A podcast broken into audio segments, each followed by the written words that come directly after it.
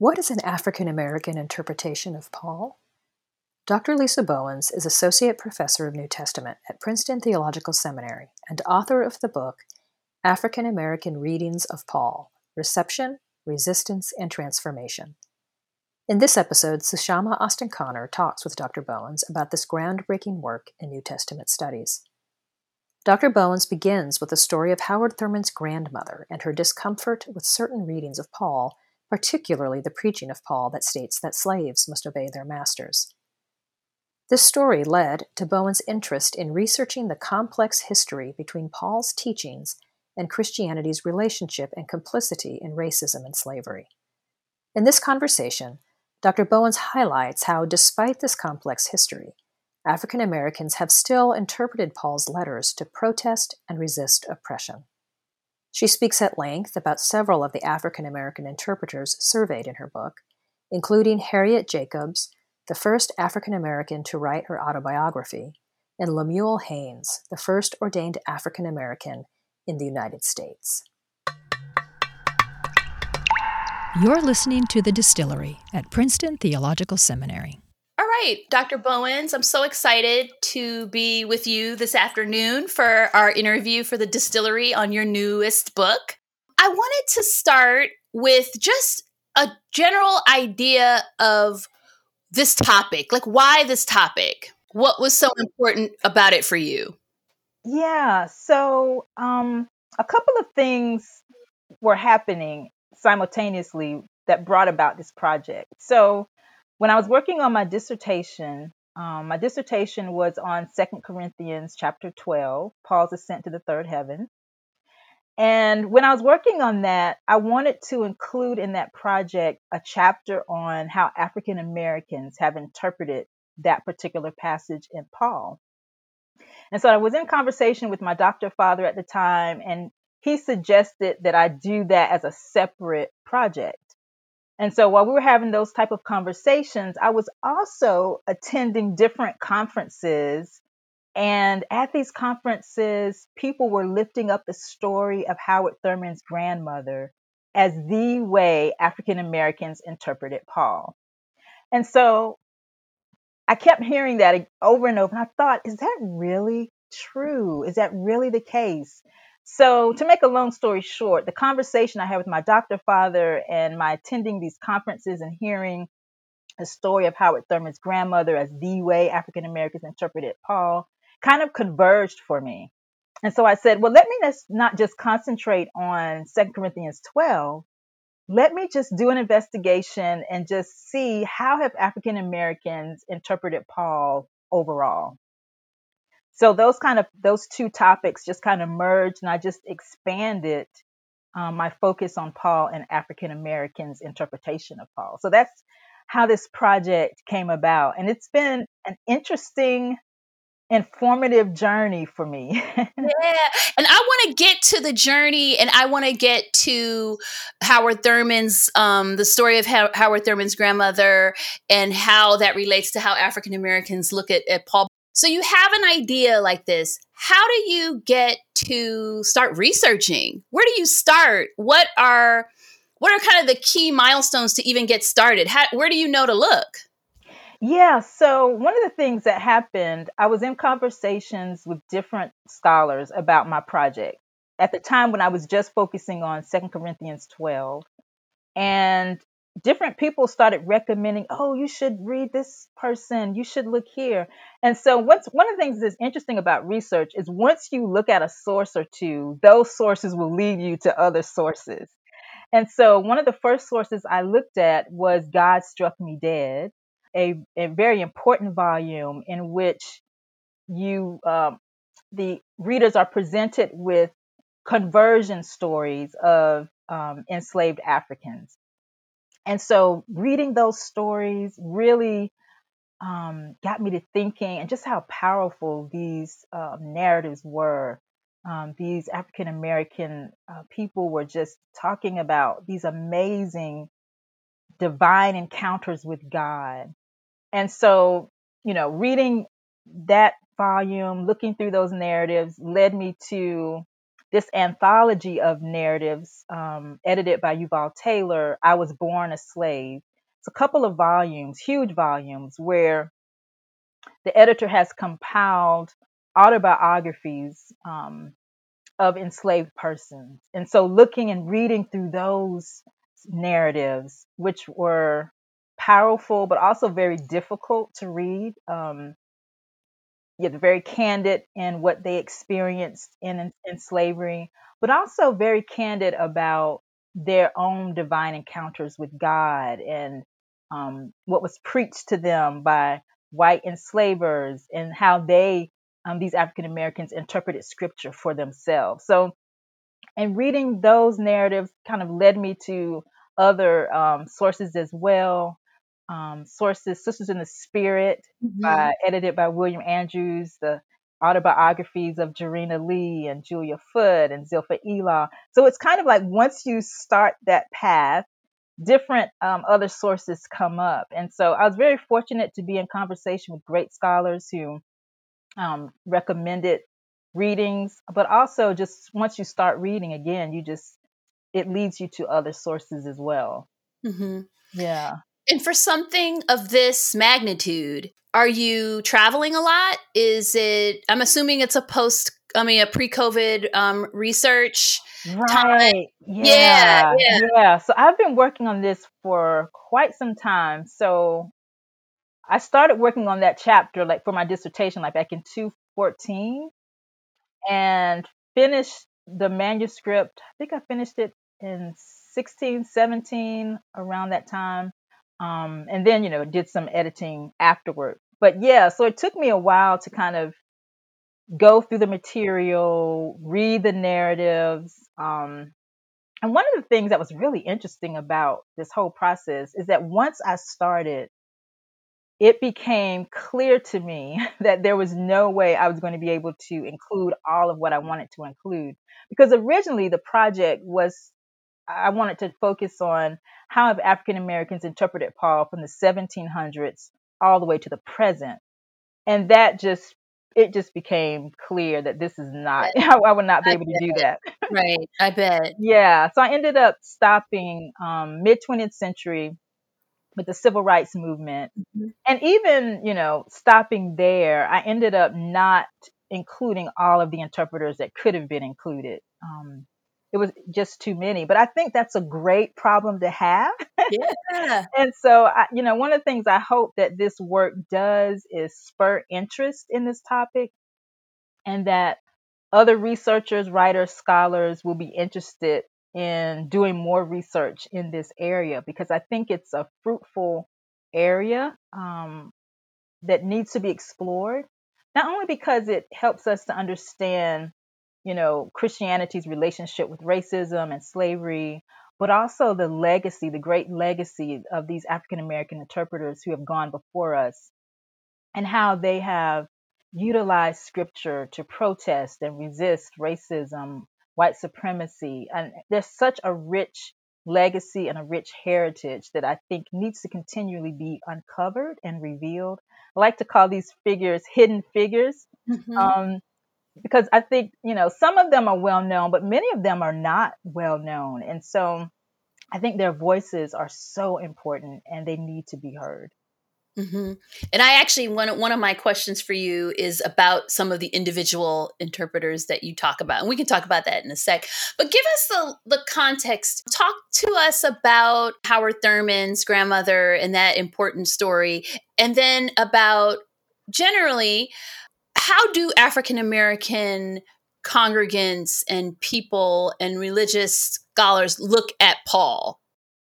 Yeah, so the story of Howard Thurman's grandmother is really a powerful story. Um, so, Howard Thurman was a prominent civil rights leader, um, activist, theologian um, of the 20th century, just a really profound scholar um, in his own right. And in his book, Jesus and the Disinherited, he tells the story of his grandmother, Nancy Ambrose, who was um, born a slave. And, um, you know, once she was emancipated, um, Howard Thurman, her, her grandson, would often read to her because she never learned to read or write. and, and, and the way he tells the story is just so powerful. He talks about how she was always very particular about which scriptures she wanted him to read. And he noticed that, you know, she would have particular portions of scripture for him to read to her, but nothing from Paul except from except for First Corinthians 13. And so he says one day he gets up the courage to ask her why. And she tells him that um, when she was an enslaved person, the white minister would always preach from Paul, slaves obey your master. And she said, mm-hmm. she told him that she promised herself that if she ever became free, she would never read that part of scripture ever again. And so it's a really powerful story in so many ways because it, first of all, it tells us how scripture was used and preached to enslaved persons to justice to try to justify their enslavement. But it also shows, um, gives a glimpse into this complicated relationship that African Americans have had with the Apostle Paul because of how he was used and how he was preached to them. And so um, this story becomes an important part of um, illuminating that relationship. And what I try to do in my book is to show that, yes, that is an important part of the relationship between African Americans and Paul. But there are also other voices too. And embarked on this research journey, I wasn't quite sure what I would find, if I would find that there were many African Americans who followed Nancy Ambrose and really kind of rejecting Paul in some sense. Um, but one of the things that was really surprising to me was that, for the most part, African Americans really gravitated toward Paul in their writings, in their autobiographies, in their sermons, in their speeches. And they actually utilized him to argue for their freedom, to argue for justice, to argue for their own humanity. And I think that's one of the surprising, um, and I think one of the gifts that these interpreters leave us, I think, um, and seeing how scripture can be used and really does um, provide resources for the struggle for justice. Can you talk to me and talk to our listeners about just calling them interpreters? and what that means. Um, so the the all of the interpreters that you talk about in in your book, who who are interpreters? Why are we calling them interpreters?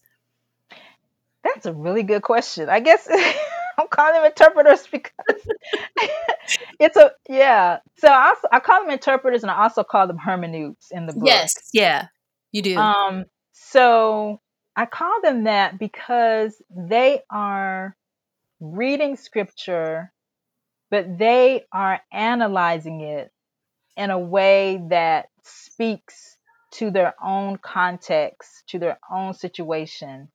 And they are using their agency to go against what the other interpretations of Paul they're hearing. Mm-hmm. Right. So um, their hermeneutics their interpretation, their interpretive posture, the way they're reading, analyzing scripture, all of that is so important because it shows that these African Americans do not rely upon white interpretations of scripture. Mm-hmm. They are utilizing their own agency. Um, I like to use the phrase that Brad Braxton uses they are seizing hermeneutical control mm. of mm-hmm. scripture. And they are um, saying we are not objects at which scripture is directed toward us, mm-hmm. but we are subjects in which we have agency by the Spirit of God to interpret scripture for ourselves. Mm-hmm. Um, so, I, yeah, that's why I call them interpreters. Dr. Bowens, can you talk some more about African Americans' connection to Paul and to the scripture? Yeah, so I think um, one of the things you see in the book is that African Americans connected to Paul in so many different ways. Um, some of them connected to him through the idea of shared suffering. Mm. Paul often talks in his letters about the things he endures for the sake of the gospel. Um, in 2 Corinthians 11, he gives this litany of sufferings. He he's shipwrecked, he's stoned, he he just suffers so many things because of the gospel that he proclaims. And so you have African American, um, some African American interpreters gravitate toward him because they see in him a companion, a, sh- a shared co-sufferer, uh, someone who shares their suffering. And so you will often see in some of their writings how they talk about their sufferings and they um, see Paul as a kin. Has a, they have a kinship relationship with him. Um, others in, um, share experiences with Paul in terms of his mystical encounters. Mm. Um, earlier, we talked about his travel to the third heaven, that ascent episode in, in 2 Corinthians 12. And so, a number of these interpreters in their um, stories talk about these profound encounters they have with God. And the language they use to describe them is often the language Paul uses to describe his own experience. Mm-hmm. Going to the third heaven, um, having an angels appear to them. And so they gravitate to Paul in that sense that their divine encounters with God in many ways mirror or reflect Paul's own encounter um, with God. The other thing I would say in terms of how they relate to Paul they pick up on his um, what I call apocalyptic or cosmic sensibilities. This idea that sin is not just something that's personal, but sin is something that's cosmic, that it's a power and it affects structures and systems. And so you'll often see in, in these interpreters, some of them who gravitate towards this sensibility in Paul, they talk about sin as not just something personal, mm-hmm. but as something that affects societies, that affects systems and structures. And that salvation then is not just about the individual, but salvation is also cosmic.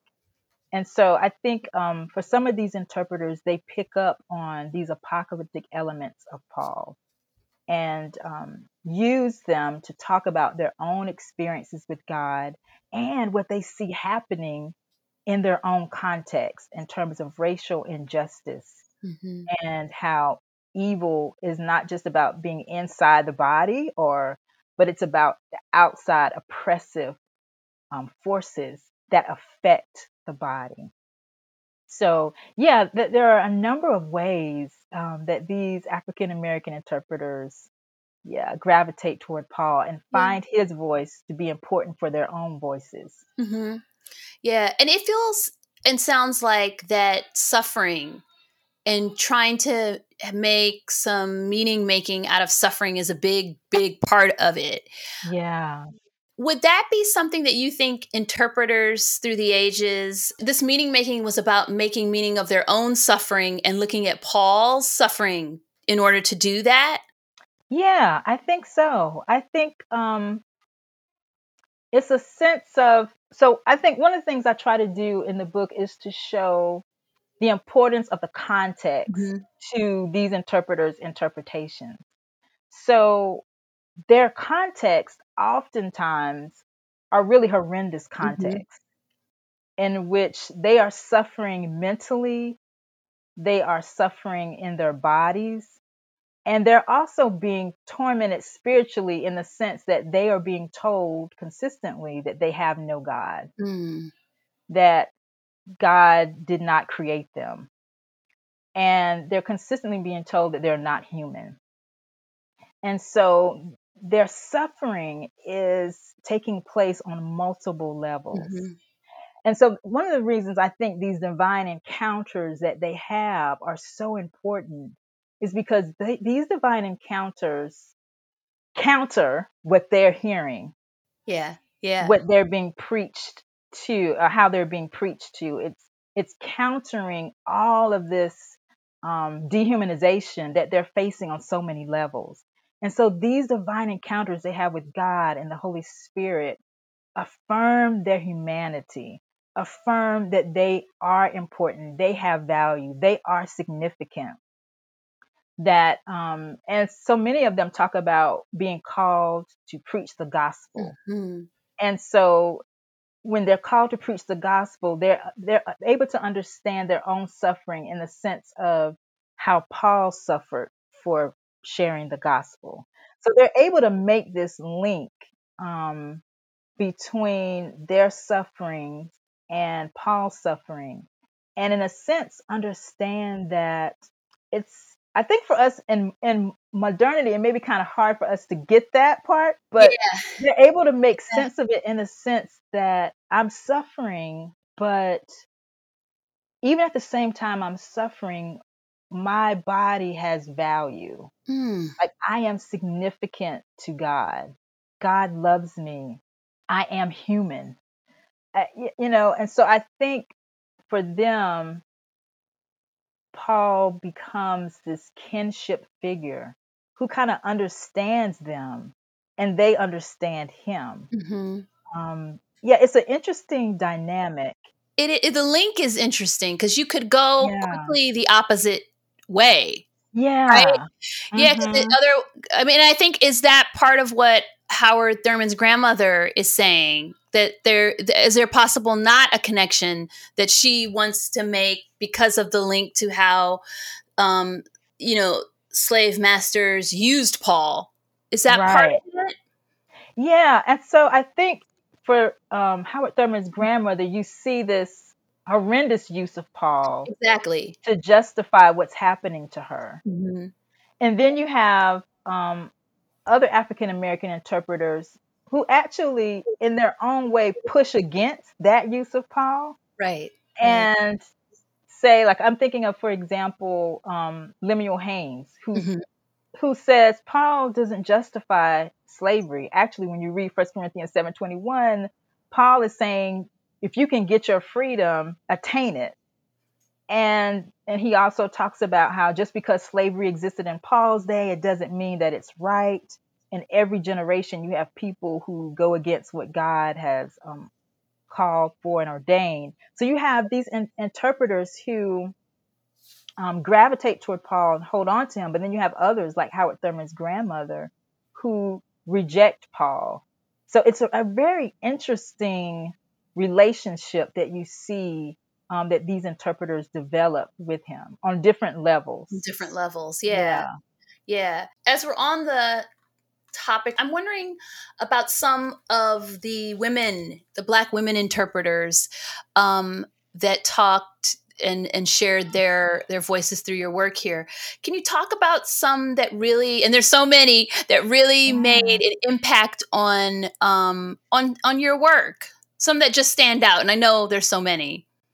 Yeah, they, I mean, yeah, I think that was one of the treasures for me in doing this research, uncovering or Yeah. recovering some of the voices of these women um, who were so powerful in their own right. Um, because many of them, you know, they not only face discrimination because of their race, but also because of their gender. And they um, were called to preach or proclaim the gospel, and they faced a lot of pushback um, from society at large, but also from the church. Mhm. And so when you read their autobiographies, you just get uh, just a glimpse of how powerful they were and how they refused to be stopped no matter what. They Right. would not be stopped.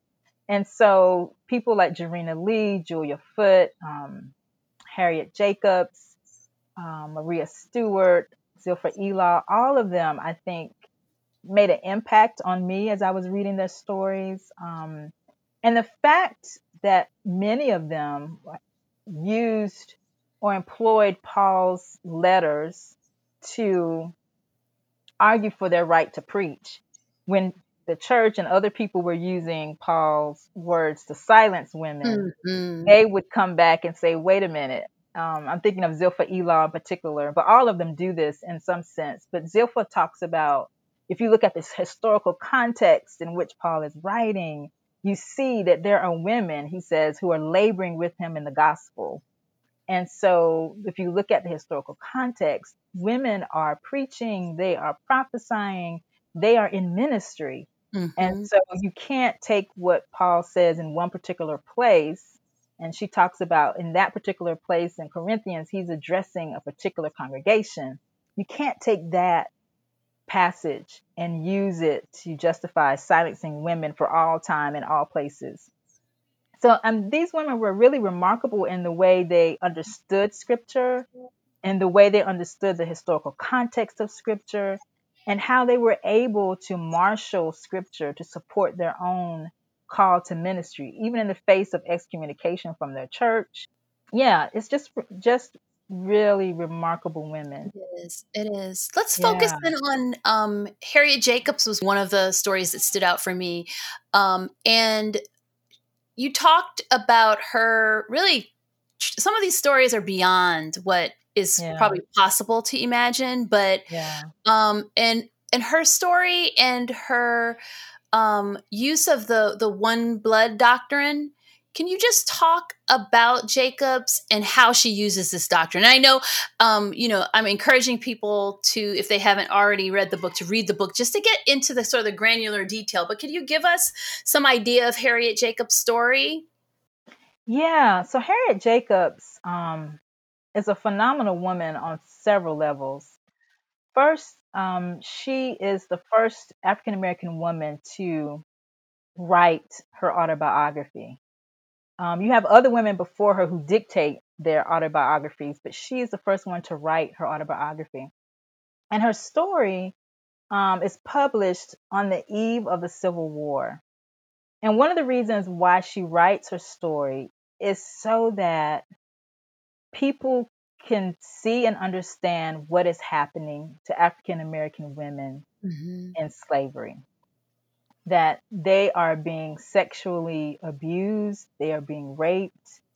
And she wants her story to be known so that she says in the opening part of the book, so that the women of the North, the people in the North, mm-hmm. can understand the great evils that are happening in the South. And so her story is phenomenal because, first of all, she is very candid and she's very um, forthright in what's happening to her, in her life and what's happening in other African American women's lives during this time. And she opens herself up to opens her story up, which is a very painful story. But one of the things she does in her um, narrative, um, which is so powerful, I mean, there's so many powerful elements to her story. Mm-hmm. But one of the things she does is she shines a a bright light on African American women being raped by their enslavers. Um, and so, one of the passages that she uses to critique what's happening to her and other Black women is Acts 17 26. Mm-hmm. And this is where Paul says in in um, in Acts, God has made of one blood all the nations of the earth. So that passage is being used by other African Americans and you know before her and even after her in a positive way to talk about the unity of humanity and because humanity is one they do not there's no race superior to the other well jacobs in her ingenious move she cites this passage but she cites it to critique what's happening mm-hmm. to african american women and she calls it a libel upon the Heavenly Father, what's mm. happening. So God has already made humanity of one blood. But what is happening to African American women is that when white men are raping Black women, they are, um, in a sense, perverting this passage. They are making one blood of humanity, but in a way that goes against um, what God has called for. God does not call for the raping of black women. Um, so she she uses that scripture to critique what's happening to um, African American women, and it's a really ingenious move mm-hmm. um, because she says this is this is a libel upon the Heavenly Father. um, what's happening is not right.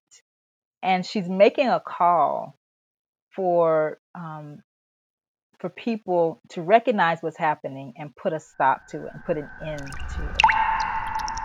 I'm going to change gears and get you to give us um, de- the definition of African American hermeneutics. And if you can define it in relationship to Black theology, like how are they different? How do they build on one another? Do they build on one another? And in what ways? Yeah, that's a really interesting question. I would say so. One of the things I'm trying to do in this book is to lift up African American hermeneutics, um, but African American hermeneutics as it relates to Paul. Mm-hmm. And so, what I'm trying to do is give a glimpse, if you will, of how African Americans from the 1700s to the mid 20th century, how have they interpreted Paul and his letters? And I think one of the things um, that comes about from this research is that they're often interpreting Paul in a way that counters the way many white interpreters of their time were mm-hmm. interpreting him. Mm-hmm. So they're offering different understandings of Paul and his letters, different understandings of really what the gospel is. And but one of the themes that you see, I think, coming back again and again is this theme of God as a liberator in Christ. God is a liberator of the oppressed. Mm-hmm. And in that way, I think it very much converges with what Black theology is about. God is a liberator of the oppressed, right? Um, and so you see that theme, I think, repeatedly in these interpreters, but in different ways. Um, and mm-hmm for them, the gospel that Paul proclaims is a gospel of liberation, which is one of the ways they gravitate toward toward his writings because they see him as a figure of liberation. So I think that's I think that emphasis on God as a liberator in Christ is um, one of the ways that these interpreters um, how their writings really merge with black theology that we you know tend to think of beginning in the 60s and 70s. But I think these interpreters foreshadow or anticipate the later Black theology movement in the sense that they were doing and writing about they were doing writing and writing about Black theology early on. Mm-hmm. In fact, one of the um, interpreters, Lemuel Haynes, we talked a little bit about. Yes. One of the, yeah, historian calls him a founding father of Black theology. Mm-hmm. Um, mm-hmm. And so yeah, so I think I think you you'll see see a number of similarities between Black theology of 60s and 70s and now, and what happened earlier on. Mm-hmm. That's yeah. yeah, yeah, and that overlap that happens. Yeah, yeah, yeah. Dr. Bowens, one of the things that you ask in the book is a body hermeneutic. You ask about a body hermeneutic, and you ask, Can my black body interpret Paul? And can Paul interpret my black body? And I think, again, these are large questions, right? And but did you yes. begin? Yeah, I know, I know. And it's fascinating. I mean, I mean, this book is fascinating, but did you find or the find the answers or the beginning of some answers to that to that really large question yeah, I would say beginning mm-hmm. of answers. Yeah. Um, and yeah. I think these interpreters kind of offer, they kind of offer a multitude of answers. Yes. Um, so, yeah. So, and that's one of the reasons why I, I try to lay out in each chapter like the historical context so that readers could see what's happening as these interpreters are interpreting scripture. Like mm-hmm. what's happening in the larger society, what's happening in the nation and what gives rise in a sense to this body hermeneutic? Like why is it that um that question has to be asked? It has yeah. to be asked because black bodies are being devalued and dehumanized. And so this question of can paul interpret my body and can my body interpret paul becomes a really important question in light of the context because black bodies are constantly being assaulted. And so I think when you read these interpreters, you see that their answers that they give in these writings, for the most part, their answer is yes. I mean, you do have, I do talk in the book a couple, about a couple of interpreters who say mm-hmm. Paul can't understand my body, you know, right. Cleage and Thurman. But for the most part, um, these interpreters say yes, um, he can, and they and they answer that question in a variety of ways. Some of them use the language of um, Paul's language of the Spirit, um, the spirit of adoption. Their bodies have been adopted by God. They are now children of God. Um, you also have this understanding of the body as um, sacred, which mm-hmm. comes out of this baptismal language that Paul uses. Um, you also have this sense of uh, agency, bodily agency, that they use Paul's letters to talk mm-hmm. about being able to um, use their body not only just to protest and resist, but also in the spiritual transformation of their bodies as well. So, this body hermeneutic question, I think these interpreters answer in a variety of ways. Um, another way you see it talked about is that the body is being oppressed from the outside, that this understanding of the body um, being oppressed by a system, by structures that are outside of itself. And that's important in light of the, you know, the prevalent understanding of that time in which the black body itself was seen as evil. And you have these interpreters saying, nope, it's not our bodies that are evil. It is the system, it is the structures that are mm-hmm. oppressing us and um, afflicting us. So they answer this question, I think, in a variety, a variety of ways. Mm-hmm. Mm-hmm. And for you personally, any definitive understanding or relationship to Paul once the, now that the book is complete? Like any gleanings that from your own life and work? Hmm, that's a huge question. it is. I know they're all such. We could talk about any of these questions for an hour. it is. It is. Well, I think, I mean, I definitely want to do more work in this area, but I yeah. think one of the things that struck me, um, I keep going back to these mystical experiences mm-hmm. because I think one can get caught up in reading these experiences and saying, "Oh, yeah, this these were nice experiences that happened." But I think when you see the context in which they happened, and you think about these um, bodies that were so dehumanized and tortured and when when they talk about how these experiences affected their bodies yeah like they say i look at my hands and my hands look new mm. i look at my feet and my feet look new i look at my body i mean i think when you hear when you see them talking about how their bodies are changed and transformed because of these experiences, I think it gives, at least it gives me a deeper appreciation for what these divine encounters meant for them. Like it wasn't just um, a feel good type of moment, it was a real transformation of how they saw themselves. Mm-hmm. Like my body matters. And I can say my body matters because it matters to God. Mm, mm-hmm. And look at how God has touched my body, and I can see myself as new. I can say, I'm a chosen vessel by God. I can go forth and proclaim what God has called me to proclaim and I, I think when you read their experiences, it just gives, at least for me, a deeper appreciation to the power of God mm-hmm. um, and how God was at work in their lives, even in the midst of really um, horrific circumstances. Mm-hmm.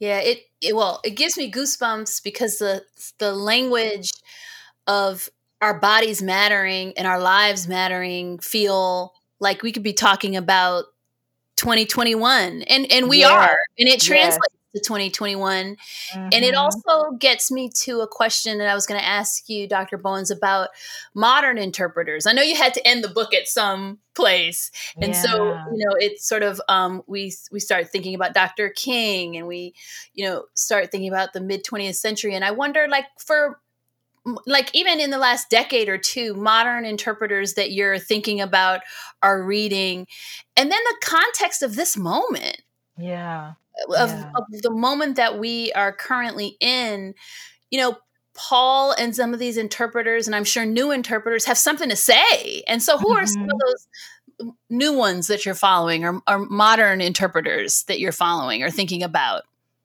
yeah that's a great question so um, one of the interpreters I'm really excited about, and I actually had him as a guest in one of my classes this term, mm-hmm.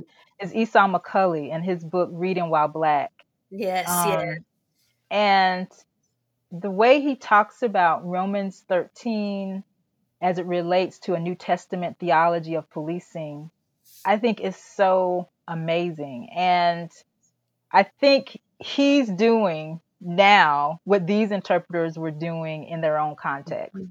Like they were showing how Paul was relevant for their context and um, speaking out against racism and white supremacy. And the thing about these interpreters, too, is that many times they were relating the historical context of scripture to their context. And that's what I think Esau does in, in the way he's talking about Romans 13 and policing and how soldiers during that time often performed the duties of policing of police that we see today. Mm-hmm. And so I think he is I think he's one of the um, interpreters who's kind of picked up if the mantle, if you will, and talking about how Pauline scripture relates to what is happening in our own context and time so yeah, I'm very excited about his work and yeah, actually use it in my classes because I see that trajectory continuing and what he's doing. Yeah, that's that's exciting. Another interpreter is Dennis Edwards. His book is called Might from the Margins. Mm-hmm. Mm. And Might from the Margins, the gospel's power to turn the tables on injustice. Mm-hmm. And he has several chapters in there where he talks about, I mean, he's looking at scripture overall, so not just Paul, but there, uh, there's a couple of places there where he does talk about Paul. In one particular passage, he talks about the power of anger and how anger can be used positively for justice. And he gives this episode from Paul's life in which Paul is angry and and and cries out against the injustice that he endures. So I think he's also another interpreter who's kind of picking up where these interpreters have left off mm-hmm. and talking about um, and using Pauline scripture to relate to what is happening in our own context in terms of injustice to African Americans. Um, so yeah, I think those two I would lift up as people who are caring Absolutely. forth the, the mantle. Yeah. yeah. That's wonderful. I'm also curious what you want readers to glean from this work. And I think you know us in the distillery in this our department so well.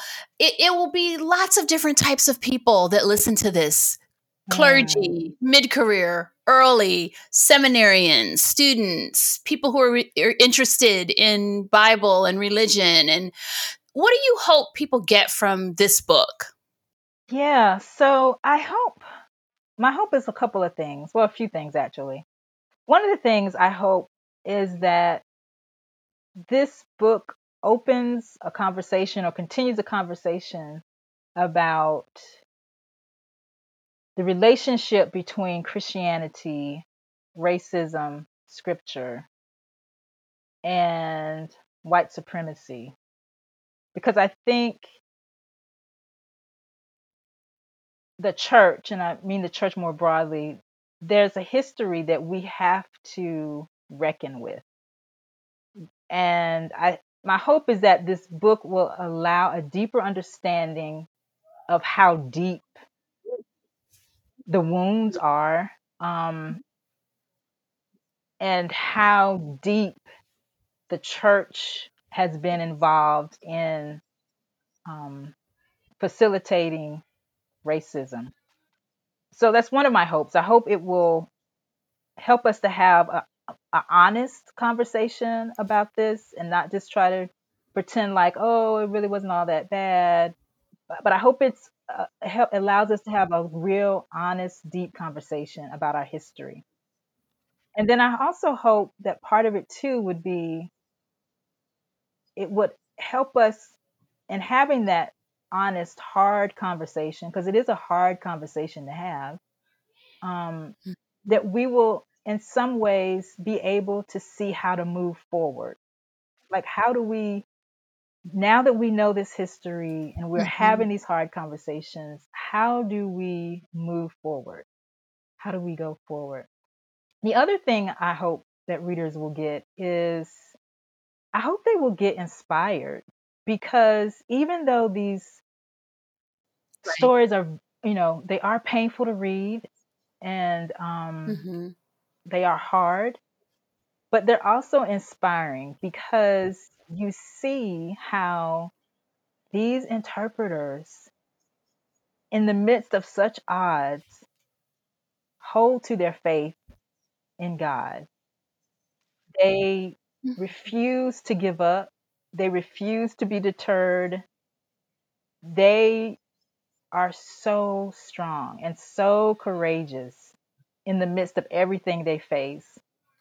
And so I hope that people will be inspired by that. Like, even in this moment in which we live, when it seems like there are so many obstacles, there are so many challenges, how in the world will we get through this? I'm hoping that we can hear these interpreters' voices and say, mm-hmm. and I think, you know, I think about Hebrews 11, these crowd of cloud of witnesses, right? That they are, they are in our corner. Like they're pulling for us.